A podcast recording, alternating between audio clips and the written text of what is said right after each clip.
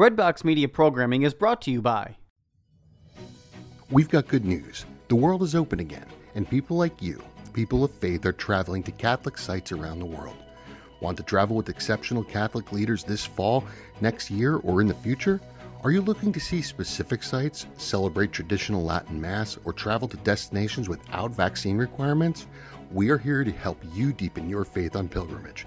Give us a call at 1 800 842 4842 or visit us online at selectinternationaltours.com. Select International Tours is your pilgrimage company, and we have the perfect Catholic trip for you. Are you looking to serve God and society? Consider putting your gifts to work as a lawyer. Ave Maria School of Law has been educating faith filled lawyers for over 20 years. Ave Maria School of Law is committed to training lawyers to use law appropriately around the moral issues of our time. Visit avemarialaw.edu to learn more about integrating your faith with a law degree. A memory without an emotional charge is wisdom. When we look back, even on something that we did an hour ago, if we remove the emotion from it, the feeling that we got from that person, from that place, from that event, from ourselves, it becomes wisdom. God's wisdom because we can look at it without the emotions that will make it confusing. Everything that God says to us is quite clear. He's the God of clarity. So if you are confused, it's probably not God who's talking to you. It's probably you in your bag of emotions or it's Satan who's seeing that you're in those emotions and just keeps on harassing you and obsessing you with the thoughts of replaying that past memory, no matter how long ago it was.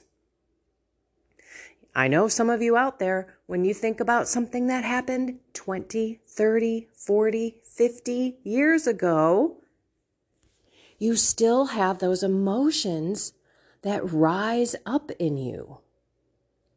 And that is where nothing is clear. That is where we get justified in our anger or our sadness or our depression or our anxiety. We can fall into despair.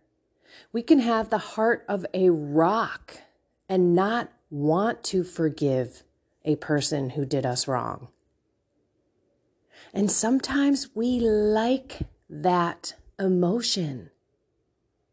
Sometimes we're addicted to the emotions that come with that memory. Thinking another way about that event, that person, that place, or ourselves doesn't coincide with the sub programs that we have trained ourselves to, to feel when we think about something like that memory.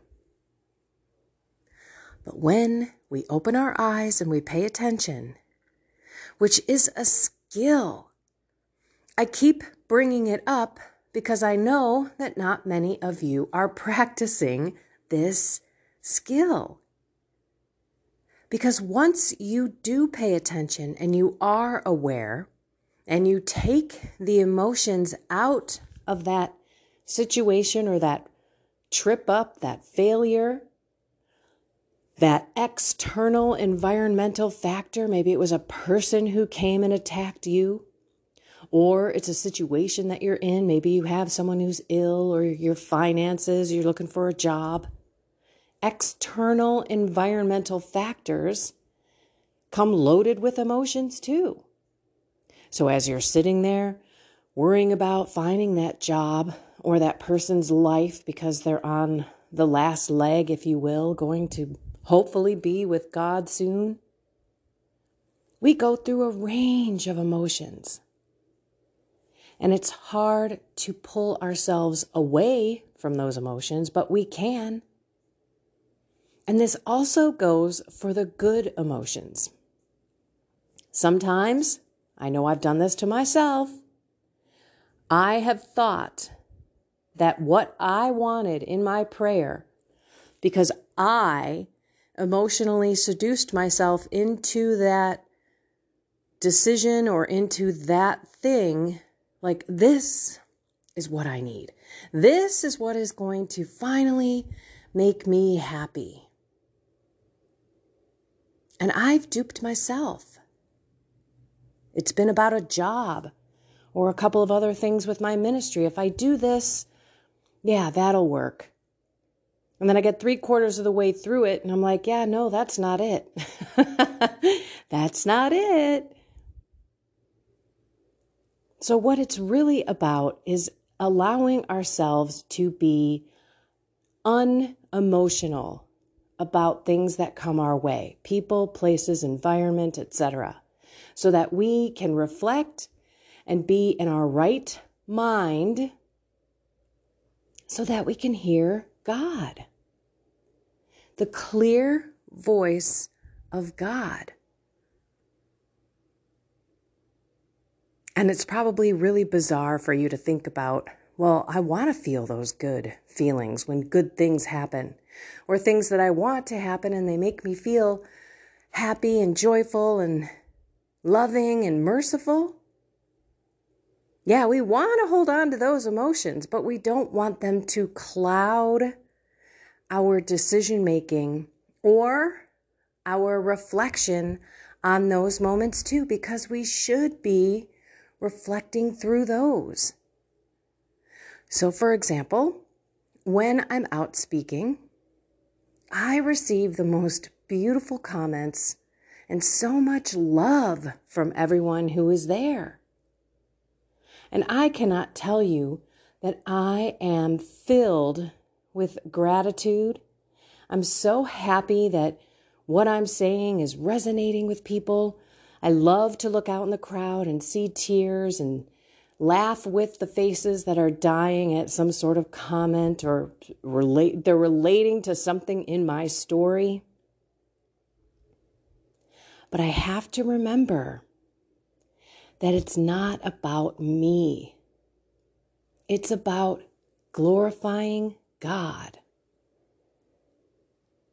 And when I look back and I reflect, that's the lens that I want to see my awesome experiences and my trials and tribulations through that lens. Am I glorifying God with my life?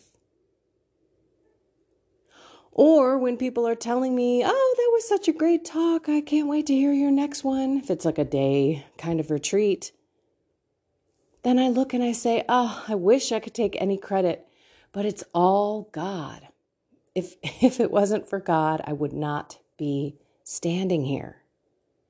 Versus me just accepting that beautiful comment, that compliment, and saying, thank you so much, making it about me. So I should not let any good or bad thing externally in my life, or even internally in my own thoughts, rock the peace and the love and the joy that should always be with me no matter what. I shouldn't just feel that way because someone just said something to me that should make me feel that way. I hope this is making sense. This is that true realization that we should always be peaceful and loving and joyful. That we should be different. We should walk in a different way. As a matter of fact, I'm going to read something. Uh, Saint, I think it's Saint Philip Neri I believe he is known for his comedy. Ha ha ha. Okay. Quote of the day. This is on the Catholic Company email that for some reason I looked at today and I haven't in months. Here's his quote St. Philip Neri Cheerfulness strengthens the heart and makes us persevere in a good life. Therefore, the servant of God ought always to be in good spirits. Let me read that again. Cheerfulness strengthens the heart and makes us persevere in good life. Therefore, the servant of God ought always to be in good spirits. And that's not because something on the outside has made us that way. This is what it means every day to find the Spirit of God, hold on to it, and know that your internal heart with the Spirit within you can shake away and fight any spirits that are not joy, peace, and love. And yes, as things come our way that are good, we should give God our thanks. Be grateful. Not just, oh, this is so cool. Look at what just happened to me today. We've got to be glorifying God, keeping God in our eyesight, in everything that we do. Thank you, God, for this food. Thank you for this home. Thank you for this attitude of gratitude that you have put into my heart. And thank you for removing the emotions in me when I reflect on the past so that they become your wisdom. We've talked about this a little bit before, but it's a nice reminder because in today's day and age, we have a lot of people who are not on the same page. Not on the same page of beliefs, not on the same page in terms of politics, of what's going on in the world. And many of you may have a lot of judgment and resentment. And when you come across this person, you aren't able to detach from your emotions. Maybe you, during this Lenten time, are struggling. We're on the fifth week. I'm telling you, I am digging down into my toes to find some passion right now. It's just same old, same old. And when we answer that question, when someone asks us, How's it going? Same old, same old, then we're not living life right. And I'll share a little bit about that probably tomorrow. But today, let's do our best not to get emotionally thrown about the sea like we've heard in the first book of James. We need God's wisdom. As a matter of fact, that is going to be our prayer. We're going to pray that chapter. Let's remind ourselves that we should always be joyful, we have to persevere, and God will give us his wisdom if we pray in confidence and not be thrown around with our emotions on the sea. Here we go. James chapter 1. James, a slave of God and the Lord of Jesus Christ, to the twelve tribes in the dispersion greetings. That's the beginning. Consider it all joy, my brothers, when you encounter various trials for you know that the testing of your faith produces perseverance. And let perseverance be perfect, so that you may be perfect and complete, lacking in nothing. But if any of you lacks wisdom, he should ask God, who gives to all generously and ungrudgingly, and he will be given it. But he should ask in faith, not doubting. For the one who doubts is like a wave of the sea that is driven and tossed about by the wind. For that person must not suppose that he will receive anything from the Lord, since he is a man of two minds, unstable in all his ways. The brother in lowly circumstances should take pride in his high standing, and the rich one in his lowliness, for he will pass away like the flower of the field. For the sun comes up with its scorching heat and dries up the grass, its flower droops, and the beauty of its appearance vanishes. So will the rich person fade away in the midst of his pursuits. I could have probably stopped the chapter before that or the verse before that, but the bottom line is Lord, please fill us with wisdom.